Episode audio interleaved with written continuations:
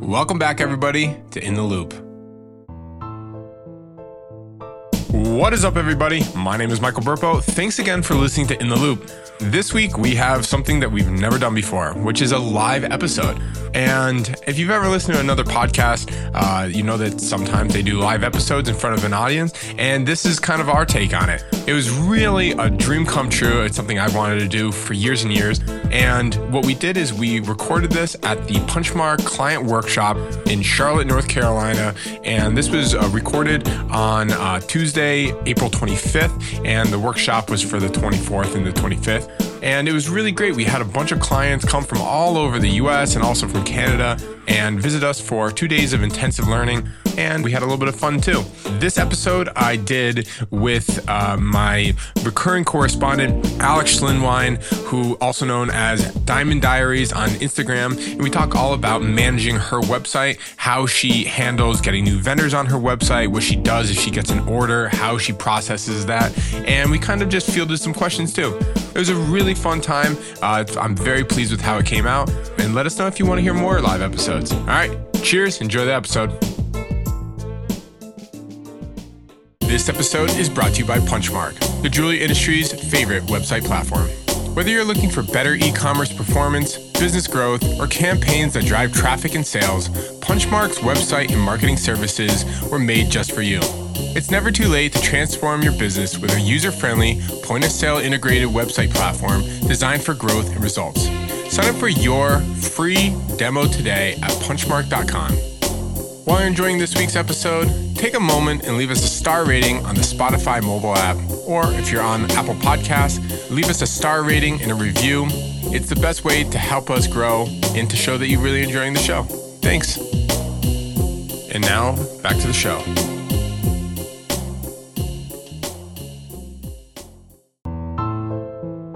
All right, we're gonna get going in like maybe just one more minute or so. Give you guys an idea. I don't know if you guys are, you know, regular listeners. I think you guys all are because you guys are at this workshop. We run, we Punchmark runs a weekly podcast called In the Loupe. It's all about e-commerce and digital marketing, and we're kind of starting to spin it into more like uh, focusing on the jewelry industry. And the reason why is one, I selfishly really wanted to make a podcast, and uh, Punchmark is going to bankroll it for me. So that's very cool. But we also created the podcast in the beginning of the pandemic under the name The Jeweler Survival Kit. We ended up switching the title after seven episodes, mainly because uh, it got a little bit of a, of a bummer talking about, it was all about the coronavirus and impact on the jewelry industry.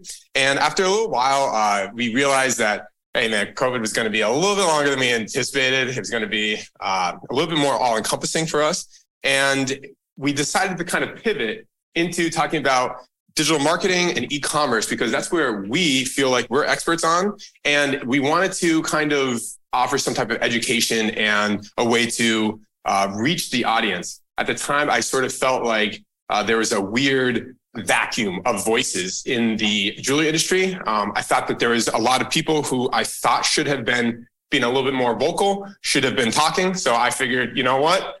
Who better to talk than uh, at the time I was uh, 24 and trying to be a little bit louder than I needed to be. So that's kind of how we found In the Loupe. But now I brought on Alex from Kiefer Jewelers, one of our clients, um, to be a recurring guest on In the Loupe. And we're going to do kind of like a little bit of a live episode. Um, we have a couple of little bit of notes that we're going to talk about. I want to focus a little bit more about process, um, specifically about uh, how you run your store, your website because you guys are doing pretty darn well with your guys' website and you guys aren't able to just do things off the seat of your pants. So without further ado, what is, give me an idea. What is your relationship and how often are you interacting with your website? Okay. So, I mean, I'm in site manager almost daily at this point. And I mean, that's the cool thing about coming to the workshop, right? Is, uh, I've insight manager daily and I've watched all your training videos that you've made and everything, but I still learned so much during these two days. And I have pages of notes to go home and other things I want to implement and work on after all this. And I think like the key takeaway is like your website, it's never really done. And some other people kind of referenced that throughout these two days. Um, is it's, it's always going to be a work in progress. It's always going to need updating. So it's just good to know that going into it, really what you're, you're taking on. Yeah. So uh, Alex just referenced it. We used to do a series of training videos, and um, I, probably some of you guys remember when we did live streams. We did them uh, every Wednesday at two o'clock, and we did uh, over a hundred of them, and it was a lot. And we actually were really popular at the time during uh, during COVID. Everyone was locking door. They were trying to get serious about their website, and I think that my goal from a very beginning, kind of early on, I really wanted Site Manager to be open 24 7 on everybody's desktop all the time. And that was the relationship I hope that Jewelers or your website manager was going to have with your website. I probably don't need to have that be the case all the time, but you guys are updating things constantly. You guys have blogs, you guys have um, updating inventory. Um, what do you find that you're doing the most with your website? Oh gosh. Well, definitely updating inventory, mm. um, building out landing pages, doing blogs, um, continuing to go back and update them again years down the road too um, just uh, checking everything because like no matter what you all the parameters you set in there and how much you think you have a handle on it all you know the dirty fingernail pictures end up on your website sometimes. So i check it every day just to make sure all the new stuff that's getting added looks good um, and then just trying to get it better and better. We are we have the gem lightbox pro. I talk a lot about the gem lightbox pro. I definitely recommend the pro over the original. If you have the original definitely upgrade it. And i also have the gem uh, the Picup Media a hub subscription where you can do a little bit of the AI uh, photo editing, and then you can get the piece on a hand or on an artificial model, and you can do their AR augmented try-on feature too, which is really cool. So I'm still working on getting that built into our website, but that's kind of my, my big project for this year. Yeah. And I, you know, Alex is mentioning all these different things. I do think that if you try to make an entire checklist, if you're like, hey, I'm going to fix all of these things on my website, uh, you're going to be so overwhelmed. And to me, it's just about finding like the first starting spot. It's like in, uh, you ever played the game Brick Breaker? It's like one of those mobile games. It's like you just have to find the very beginning points and start kind of chipping away at it. Some people are farther along than others, but that's okay. I think images, very good spot to, to start. Um, images, I mean, jewelry, we can all admit jewelry is the most visual of products. It's such a, it's luxury, not only luxury, but it's so uh, tactile that we want to see variations on, on hand. We want to see it on model. We want to see, um, you know, eh, from the front on view, we want it from the side view. And if you're not giving me all those things, like, how can you reasonably expect me, as a guy who is highly skeptical of everything on the web, to drop, I mean, you know, you guys are offering $1,500, $3,000 on a product that I haven't ever touched. That's crazy to me. That's like such a, a, leap of faith if you don't have all those things. Yeah, for sure. So maybe, can you talk to me about your relationship with Google Analytics. So one of those things, I think statistics very tempting for everybody in here to kind of stare at the graphs nonstop. I know I do that with not just with podcast downloads, but also usage rates for ours, uh, for our platform. It's very tempting to kind of just stare at it constantly. Do you, what's your relationship with it? Yeah, I try to get in my Google Analytics as much as possible, but I will say like that's where um, it's not my strong suit. So I I love the social media and everything, and I think I'm a little bit better with all of that. But understanding the Google side of it is um, more difficult for me. So that's why I elected to have Punchmark help me with that side, and I do their marketing program. And Stuart back there, I talk to him all the time, and he like knows so much about Google. I'm so happy to have him on my side with that. I'll send him these articles and be like, I don't know what this means. And he'll be like, here's what it means in layman's terms. And we already do this for you. And I'm like, sweet. Okay. And, and Hope too is my rep with that. And we have monthly meetings and we go over my Google analytics and they help me figure out like what's good, what's bad, what can we work on. And there's just, there's so much to it. I mean, you could drive yourself crazy really yeah. looking into all that stuff. But the biggest thing I get out of the Google analytics really is attributing my website sales. Hmm. and um, Punchmark's already helped me me get set up on GA4 before the turnover is going to happen in July. Is that right? Yeah. Um, so I'm already running on GA4, which is really nice. And they have a lot more advanced features with the attribution. And what I mean by that yeah. is um, being able to tell where my website sales are coming from and how I got them. So it's like, you know, you turn on your shopping cart, you don't make sales the first day you turn that on. But once you do start making sales, you want to know why am I making them so I can keep feeding that, right? Like I want to know, did I make that sale from an Instagram Instagram ad? Did I make it from a Google display ad? Did I make it from just an organic person that landed on my site? Whatever it may be, so I can know which avenues to keep feeding. So that's the really why you need to be in your Google Analytics. And there's a million things you can look at on there. I'm sure, just show of hands. Who actually has opened up Google Analytics before? I hope. All right, most uh, most everybody. That's great. So, what are you looking at? Because again, you can get bogged down with so many. They track everything. You know what device they're using, what yeah. age of the device they're using, where their location is. What mm-hmm. do you find is the important part? Is it? I know that they track bounce rate, they track yeah. homepage bounce rate, they talk page speed. What are you looking at? Yeah, like what were they searching when they came to our site? I like to look at that. And like we found some really interesting things and worked on it. Like I was getting a lot of just organic hits to my site for people searching for um, when is the next Pandora free bracelet event? And I'm like, I don't really want that traffic on my website. You know, like that's not really stuff that's going to convert to a website sale. Mm. And we're kind of phasing out of Pandora now. So I went and like took off all the blog posts to talk about Pandora and tried to like scrub it off. So I'm not getting as much of that traffic.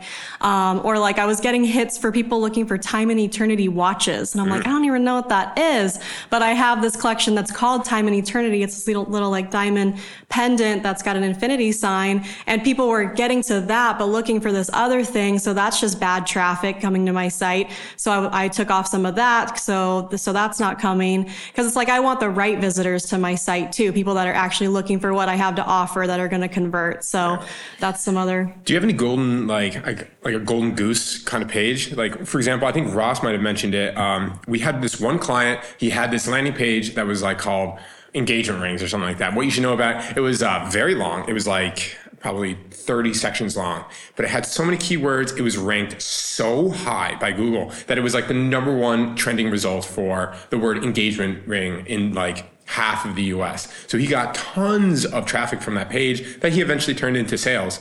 Um, do you got what like does the best? Because you have a ton of blogs, you have tons of Instagram yeah. posts. What is actually like, you know, with your attribution actually converting?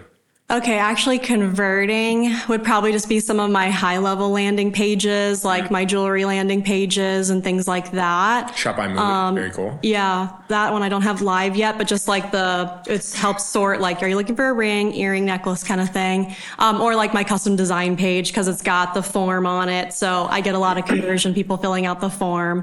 Um, I would say those are my top performing. And then my Rolex pages because everyone's eventually wanting to figure out like, how can I buy a Rolex from you? So that all leads to uh, them putting in their information. So I'm big. Uh, I want a Rolex. Yep. Just gonna spit it out there. It's a Rolex Submariner with a blue face and a uh, gold band, just in case any of you guys have one of those spare. Speak it into existence. Would be excited. um, so let's talk. You do get a considerable number of sales above average for us. Um, this means we were, I was explaining before, you can't have a manual process if you're trying to scale a process.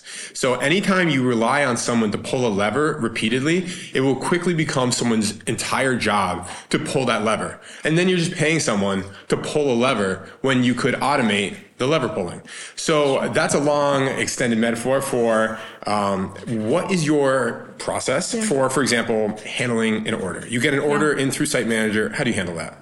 So yeah, so I think having like as many of the plugins that are already available to us is huge for taking like decreasing the amount of hands that have to touch everything, right? Mm. So we have the Clear Sale plugin, so that helps obviously with making sure you feel comfortable shipping that that order, right? Fraud so protection. fraud protection. Yep. So we have Clear Sale. So I don't do anything till it passes Clear Sale. Uh, once it passes Clear Sale, I have the EDT2, um, you know, bi-directional. So the sale automatically uploads to the edge for me. I just have to hit web sale, plug it in and complete the sale, hmm. make sure everything looks good. Um, I do have my website set up as its own store in the Edge too, which I highly recommend. Nice. So it's store 98 in the Edge for me so that I can easily track all my website sales separate from my store numbers. Um, we also pay our people based on like gross profit and they have store goals and things like that. So it, the website sales don't help towards their, their team goals, which is kind of how we wanted it since it is, we, we look at it as a totally different entity essentially as our brick and mortar locations. So I ring it up. Then I have um, an inventory girl that goes and pulls the product and then packs it up and ships it out. And then you can update inside of, you know, your site manager with the tracking information. It automatically sends an email to the customer with their tracking information and that's pretty much it. Yeah. Yeah. So we've heard, I've heard from a couple of our clients though, um, with sales representatives being uh, a little salty about online sales. Right. Um, because a sales rep usually getting paid by commission um, for in-store sales, and then maybe they are selling, selling, selling this person and then that person is like, all right, let me think about it. They go home in the comfort of their own home at one o'clock in the morning in their pajamas and they make that order. Right. And then that salesperson might get stiffed. Yeah. Uh, how do you handle that? Is it just kind of a tough or what do you do? No, so I did make um, coupon codes for all of my sales associates. So if they do talk to someone over the phone or maybe they clientele them, but they are out of town or they want to ship the order to a friend somewhere else, they can say, hey, use my coupon code. They're going to get credit for the sale and then everybody's happy. So that's kind of how we've worked around that so that everyone, you know, feels encouraged to help with it. So, yeah. Yeah. Because nothing worse than like having someone fighting against themselves. Yeah. You know, we definitely we we want our salespeople to work as a team, and we want the team to support the salespeople instead of having them at odds. So that's definitely a good solution. And now, what about signing up with a, a new vendor? You know, hypothetically, someone signs up with one of the vendors here, Inox and uh, Classic Grown Diamond. Shout outs. uh, someone signs up with them. What is the process of getting them onto your website? I mean, it's got to be a lot of steps. Yeah, well, I love when they already have the the plugin with Punchmark, and I'm just going and clicking to add the the brand page and maybe the products to my website. Um, that's always a question I ask a vendor before I decide to go into business with them: is can you provide me with high res images of all of your items? And if the answer is no, I might rethink working with them. Wow. So luckily, I don't think we have that issue with the vendors that are here. But that's definitely if you are a vendor listening to this, that is something that I highly recommend you make a top priority is to have images. Um, and then if I do need to build it out, I'm obviously going to ask for their logo and um, a little snippet about their company so that I can add that as a brand page. And then it's super easy. Now you can just do the vendor mapping um, inside of your site manager. And then once those items come in, into the edge, they're going to map to your website under that brand. And that's about it. Wow. Yeah. So when you let's just say like you go to a show, uh, you sign up with uh, a new vendor. Mm-hmm. What do you think that the reasonable expectation turnaround for getting it onto your website is? That's a good question. And I've had to think about that lately because we've actually added two new collections recently. Wow. And I planned um, launch parties to coincide with that. So I gave myself about a month cushion of when I thought the product would arrive in store and when I was ready to fully like have it live on the website, have ready to have social media assets, all that good stuff. Cause it takes time, right? Like Yeah. my inventory girl might call out sick one day and then we need to get it tagged. We need to get it in the case. Like I wanted to make sure everything was good. So I give myself a month. I could probably push myself and get it all done in two weeks if I had to. Mm. But I like to give a month if you are ever like adding something and you want to plan a party or something like that. So a month. If you guys sign up, one of these people, you have one month. The timer starts ticking right away. So don't dally. Uh, and the last one is um. So what's your process, for example, with events? You just mentioned you have launch parties. I think those are fantastic. But let's talk about. Um, we had one of our sponsors here, at National Rarities. They do uh, estate buying, and then but we also have like the classic trunk show. Um, how do you? Is there a promotion strategy for them that you kind of uh, usually adhere to? Yeah. So, I mean, I love when companies like National Rarities do some of the marketing for you. They actually take out an ad in my newspaper and pay for it themselves, which is really cool. But, um, I love, I do a lot of digital advertising. So I'll always do like a social media ad, try to target it at least to my current followers or people that have been to my website recently. Um, and then I'll do email blasts. I do consecutive email blasts, like warming up to it. So my first email blast is always like, Hey, bookmark your calendar. This event is coming. Hmm. Second blast is like, make, it's time to make your appointment. Third blast is like, it's one week away. And then the last one is the event's tomorrow, you know? So I'm like giving people lots of reminders and warming them up. And then each, the body of the email might talk about more specifics of the event and what the benefits are of it each time too. Um, I do the text campaigns through Client Book too. So I'll do a mass text to all my, everyone that signed up for texting from me and uh, mirroring a lot of that same messaging that I send through, through email too. And then obviously a lot of organic. So like to do a lot of reels and TikToks and lots of uh, getting in the stories, talking about it. But of course, like getting your people excited about stuff and talking about it in the store is still like worth its weight in gold in comparison to all the marketing. So I never run an event that my team is not behind as well. So if they don't want to do it, I'm not doing it. And then we're talking about it in store and trying to incentivize my team for making it a successful event as well. So Yeah. And so you have a couple of like what I call like a power up. So to be completely transparent, I'm obsessed with trying to figure out what the correlations between our numerous, you know, 450 plus clients and success. Success meaning lots of e-commerce sales. And I'm trying to figure out um, what is the most common um, data points that are relevant or prominent along the uppermost sales um, in our client base. And the number one thing I have found so far is clients that have a financing form.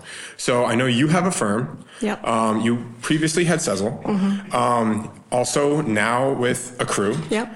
Uh, can you kind of maybe quickly walk us through those and how they've elevated you in different ways? Yeah, for sure. So Sezzle and Affirm, they're pretty similar and they're like, you can set both of them up with a couple clicks inside of your site manager, which is awesome. Um, and it's basically financing that can be provided straight through your website. You do not even have to be aware of any of it. The customer is all doing it behind the scenes, getting pre-approved. And I believe there's some options you can pick from too, as far as if you want it to have interest or no interest options too. Mm. Um, Accrue is a new one that I just added that I'm really excited about. Uh, Mejuri actually has it on their website, so I kind of copied it from them. But it's basically, it's not financing. It doesn't require a credit check, and it's for someone that's not ready to make a purchase yet. So the wording on, on my product page is not ready to buy just yet, save up, earn rewards and save up for your purchase. And it can be saving up either for like a specific item from us or just a generic amount towards a purchase with us and they can select the item later. They can do it in store or online and it's all done through Accrue. It's basically set up as like an auto draft from their checking account and they get to set, you know, how much they want withdrawn in whatever time frame. I can also see like if people are getting close to their savings goals, I can throw in a little bit more rewards and say like, Hey, if you go ahead and like finish funding your account today, I'll give you an extra $10 in rewards on your purchase if you mm. do it now. So if I need to like hit a goal for the month or something like that, I can incentivize people. And when they hit it, they get issued a American Express Visa like gift card and then we process that the same that we would any any other, you know, Amex or Visa. So it's super easy. And um, Punchmark was able to help me get that enabled on my site super easily. Um, so I'm excited to see. I literally just went live with that, so I don't have any uh, results to share yet, but I'm super excited about that. Yeah, it's like you want to accept the money in whatever way you can. You know, whether someone's right. going to come in with dollars or or Visa or whatever you're going to do, you got to be able to accept it. But I really do believe that having these payment methods and also a financing option at some point is very important to like prolong e-commerce success. I think it's because right now it's available in so many different spots, specifically buy now, pay later with Affirm and Sezzle, two of our partners.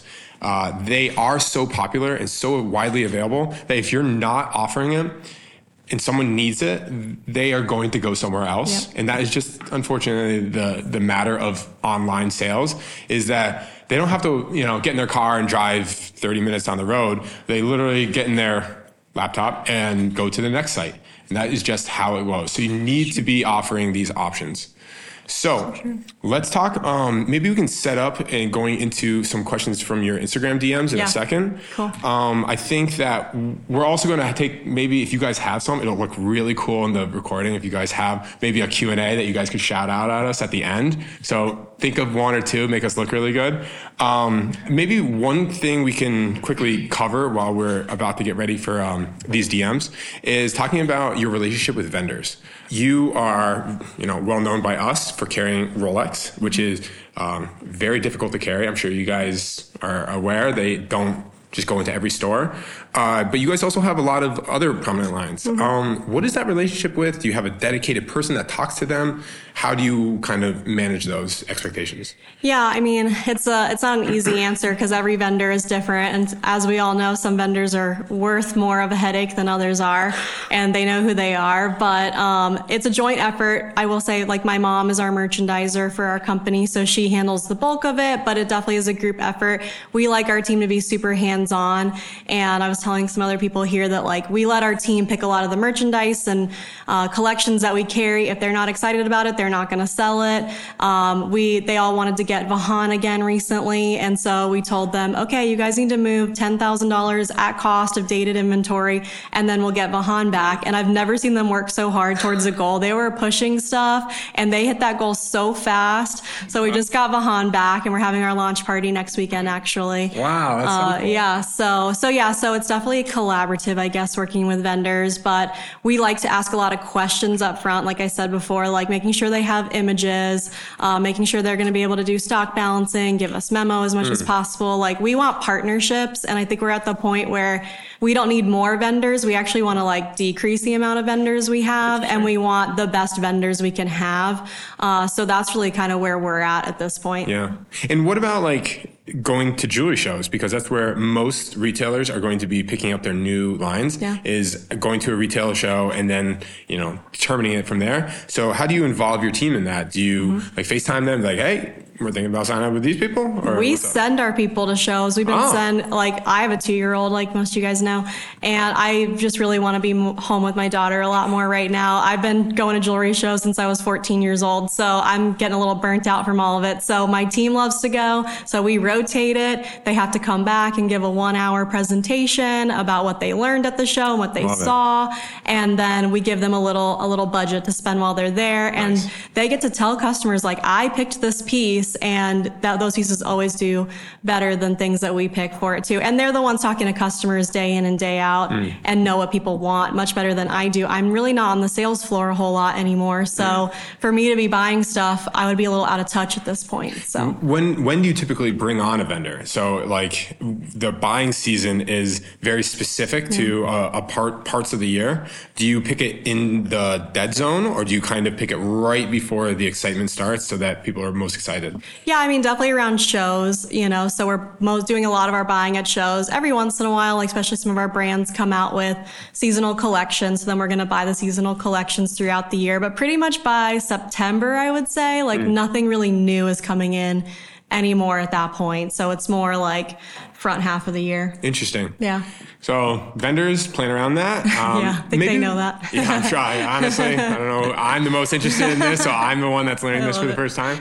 Um, maybe we can do these questions from um, from your Instagram DM. Okay, cool. Yeah, and I'm live right now on my Instagram for everyone Hello, that's there. Everybody. So if you, oh yay, people are like waving and saying stuff. I can't quite read it all, but if you guys have questions on Instagram, feel free to chat in. Um, I did have a couple in my DMs. I want to make sure to answer. Some of we talked about a little bit, but somebody asked me like how do i handle getting an item removed like when it sells either in store or online mm. and um, i know some people that might be watching on instagram or listening to this don't know about how punchmark and the edge work together. And I, that's why i'm just always talking about if you are getting a new website or work with a website developer that works with your point of sale system. If you don't aren't you're not cohesive with those. Yeah. and it's so huge to make sure that you have those plugins so you're not uh, pulling the lever every time, right? Exactly. so that's what I love. The EDT2 does all of that instantly. My website and the Edge are talking almost hourly, and something that sells in store is coming off my website almost sim- simultaneously. And if it sells online, it immediately immediately just says it's like pending, or it, it doesn't allow you to try to buy it again. Yeah, I have had a one time where something sold online and it then I just didn't get it to like pulling out of the case in time, and then it sold in store. Oh, and of course, it was something that couldn't be ordered oh. too. So we've had one upset customer in about four years of doing ecom. So you know, just know that like that could happen, and it's not the end of the world. You'll a risk so, we're willing to take. Exactly. Yeah. So it's rare. And if you guys aren't yet, um, we're live on Instagram. So this is um, Alex is running an Instagram that's all dedicated to um, kind of the retail jeweler lifestyle, which part of the reason why we um, asked Alex to come on is uh, as a, retur- a, recurring guest is because we are trying to speak to um, the next generation of, of jewelers just as much as we are uh, the current store owners. We want to prep them to be ready for um, owning their stores and like what they should be focused on. And we find that a lot of these younger, typically uh, next generation owners are more willing to listen to us when we say things like, "Hey." If you're not, you know, advertising online in some type of way, like how do you expect to get a online sale? And that's kind of why we're trying to reach that next generation of jewelers when they are prepared to kind of take over ownership of the store. Yeah, for sure. I know one of the other questions I got is, um, do I put everything on my website? Mm. And yes, I'm. I can't say I have hundred percent of all my items on my website right now, but we're probably about ninety five percent, and that includes all my estate jewelry too. Wow. So I wanted to be hundred percent live inventory on my site too. So, but I do think it's a process, right? I've been working on this for years now. We were we just had like the perfect timing where we rebuilt our site in 2019, right before COVID and the shutdown shutdown. So during the shutdown, we had some good time to just focus on it. We already had the GemLightbox. So that's what we were doing all day during quarantine. so it was just good timing. Um, but I would just batch it out, start vendor by vendor, you know, getting your images and getting stuff on your website. And that mentality might not be the best mentality for you too. So figure out, like, start with your best sellers, start with the things that you think are going to work best on the website. Um, and then just go from there because it's going to be a project. It's a work in progress. So. Yeah. Yeah. And we also see um, that whatever price you expect to be your average cart value. So a lot of people think, oh, I'm only going to ever sell like fine jewelry, like very on the cheaper end of things. So like the hundred to two hundred dollar line. Um, the average cart value for checkout right now is uh, for our system is right around four hundred and sixty five dollars. Good to know. So it's actually growing every just about every single month over month. It grows by about five to ten dollars. And if you look back about one year, maybe two years, we were looking at about four hundred dollars for average cart uh, checkout. So you can see that the consumer trust in online shopping is increasing, especially around uh, jewelry. And I, I mean, I can't even credit jewelry exclusively for that that change. I honestly think it has to do with. I mean, you can buy a car online if you wanted to. You could even go so far as to um, you know buy your engagement ring completely online. Uh, I know several people that have done that, mm-hmm. and what I'm saying is if you think that the only thing you should have on your website is, you know, fine jewelry or less expensive jewelry, I think that you should be willing to kind of consider pushing the upper limits. Um, you know, the every now and then we see someone sell a fifteen thousand dollar, you know, ring or bracelet or something very expensive, and uh, it passes through ClearSale and fraud protection, and when it gets approved, we all celebrate a little bit. It's very exciting. Um, so I think that that's probably my challenge to you guys is whatever you think that you can sell online, you should probably just push it a little bit more, have some on the upper limits of it, and I think you'd be surprised. For sure. Mm. Okay, cool. One more that I had sure. um, was how do I handle like aged and fast sellers, mm. which I didn't totally understand exactly where they were going with this one, but I don't really look at turn on the website, obviously, because it's all, I just analyze my inventory turn for my stores separately from that. But I use my website as a vehicle for getting rid of aged inventory using that specials tab. So all you have to do is edit the current price in the edge. It'll automatically upload into Punchmark as on sale for that current price, show you the retail and the current. And you'd be surprised how I did a series for a while that was called Markdown Monday. Nice. And I was adding new stuff to that every Monday for a while. And customers were like on that at 9 a.m every Monday trying wow. to see what new, was new and marked down. And then I did email blasts and stuff to support it too. And my, even my employees were like, mark down Monday, let me go see what she marked down. Wow. And our age inventory is at a really healthy number with tactics like that. So that's another way you can use your website just to help get messaging out to your clients. And the more they're going back to your website, the better. So because this is Punchmark, you know, client you know specific here. Um, one of the cool things that we have built into it is what alex was mentioning with the specials tab. So you have a url that's built into your website that's slash specials. And i say like so it's whatever your uh, your root is. So mikedemo.com and then slash specials. And that is a dynamic link that will automatically populate a grid with any products that you have on sale.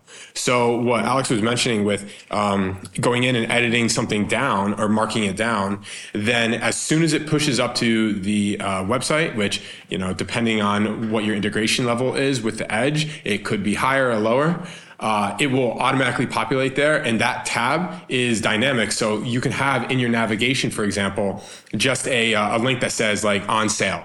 And if you have that in your nav, like just kind of like also what Cole had mentioned with Inox, if you want to sell something, maybe just have a route navigation item for it and it'll be focused on mm-hmm. instead of hiding everything under one navigation item that is called jewelry.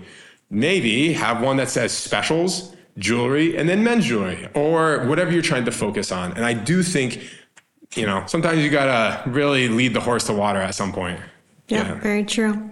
Get your questions in if you want them, people on the live. Woo. Okay, it says, do you ship online sales through G4S? So we have we do our insurance through um, Jewelers Mutual. So they use this thing called we use this thing called the Zing platform to make our labels basically. And it's really cool because it tells you, um, you know, this is how much it's going to cost through UPS, FedEx, and USPS. And then obviously we pick the cheapest one.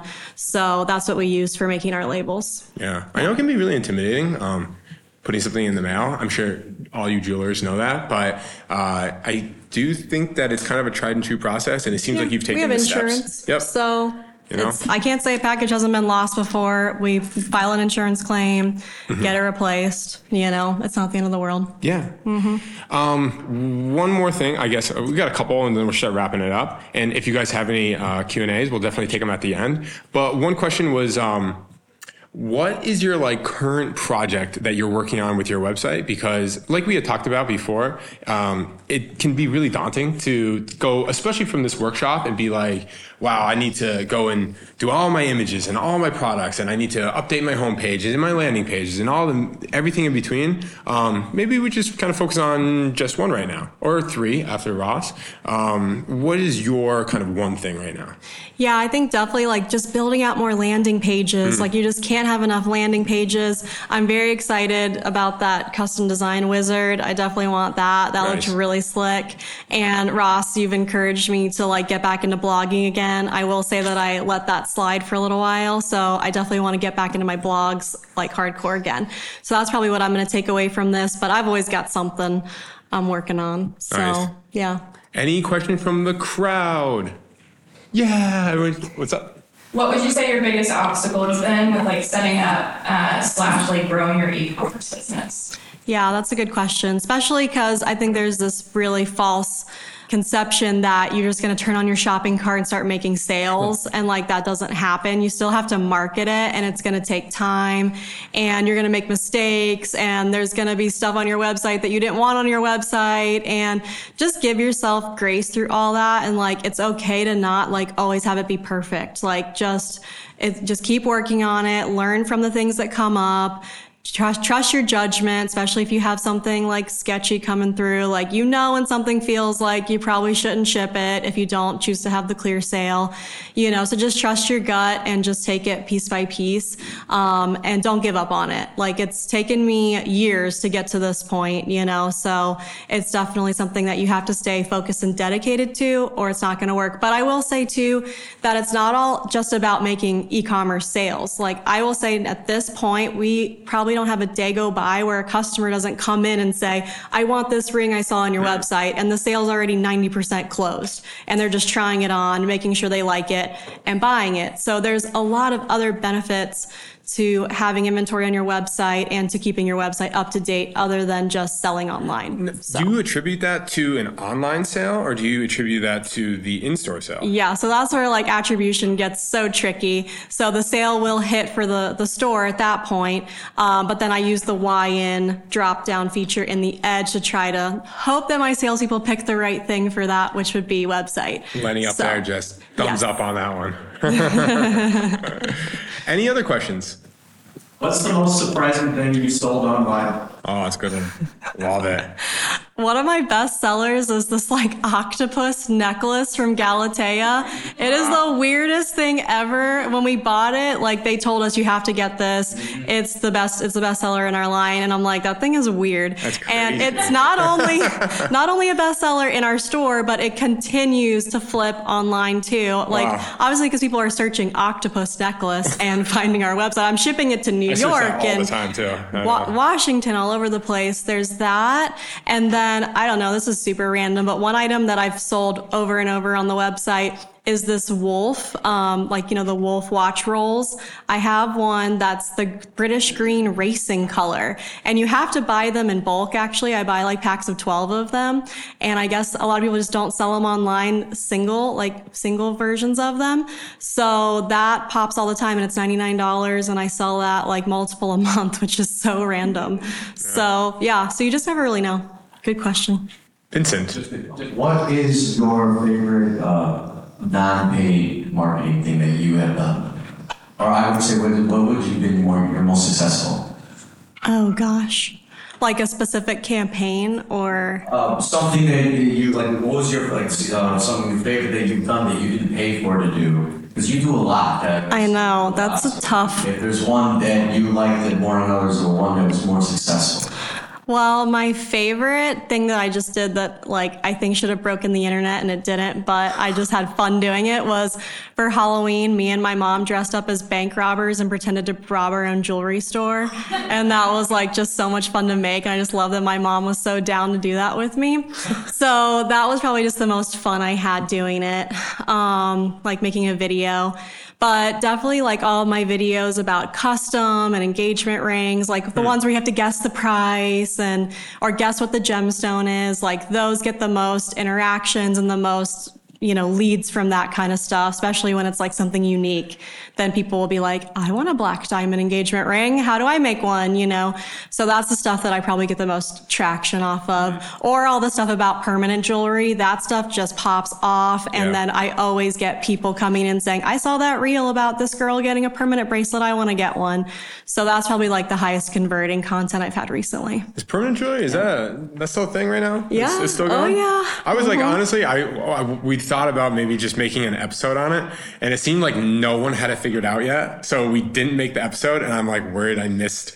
I well missed the kind of caleb has it figured out the best so maybe you should interview right, him Caleb. for that episode I wanna- I wanna talk about it. That sounds honestly, it's very interesting, and I think that it's probably not going to go away for a little bit. So it's Yep. always good. Anything else out there? We see some coming in from the chat. Somebody said, what percentage of total sales are from your website? Yeah, so I will say my brick and mortars are high volume, especially with having Rolex. So right now, I'm, I'm, my website does about 2%. So it's a very low percentage in comparison to brick and mortar, but it's competing against some big dollars. So I, I like to keep that in mind. Um, but just so you guys know some like general numbers to maybe kind of base off for yourself. And I have, I doubled over a year, doubled every year in revenue on the website the past three years. But this year, I'm starting to see a little pullback, which I'm very sad about. But there's definitely uh, some of that is is showing with the the rumors of maybe a pullback on online and maybe in the jewelry business too. I'm seeing it on my website. So something for for you guys to know. Um, of course, I'm just always trying to figure out how to work around all that and just continue to grow it. But um, but yeah, Anything else? You guys have been a great audience. I do appreciate it. It makes me feel I've wanted to do a live episode literally since I started making podcasts a while ago. Um, this is my favorite part of my job. I've told my bosses that before, and they think that's I don't know if that's a good thing or a bad thing that a podcast is my favorite part of my job, but I really do enjoy it. I feel, especially when I get a chance to meet people that have listened to me in, in ramble in the past, I sometimes forget that I share so much on it. Someone mentioned uh, my sneakers, and I was like, "Wow, how do you know I like sneakers?" And they're like, "Oh, you talk about it all the Yeah, time," and I'm like, "Oh my god, that's so cringe." But uh, I really do appreciate it. This is uh, this episode will come out and air in about two weeks or so, and we'll have a whole vlog episode where I've been documenting. You probably see me with a little mic. I've been documenting this entire uh, workshop, and then this episode will be either before or after it, depending on the schedule. And uh, if you guys aren't listening to it, maybe just give it a shot, or listen to this episode in particular. Listen back. Um, we're on Spotify and Apple Podcasts, and pretty much wherever you get your podcasts. Uh, you'll also find us a lot of times in uh, the education tab of your site manager, and you guys can always listen back. Uh, we update that every uh, quarter or so. Um, anything else, Alex, before we wrap? I don't think so. I think we hit him with a lot. Yeah, Diamond Diaries. Go give uh, Alex a follow on Instagram. Um, she's always posting stuff. Uh, and just honestly, the fact that you're willing to try out things, and um, I know firsthand from having tried a million different things that it doesn't always work. Um, sometimes you think, like you said, sometimes you think you're going to break the internet. And uh, sometimes it just flops down, and it just that's kind of a pain in the neck, and always a little bit demoralizing. But you have to keep trying. You have to be keep trying new things.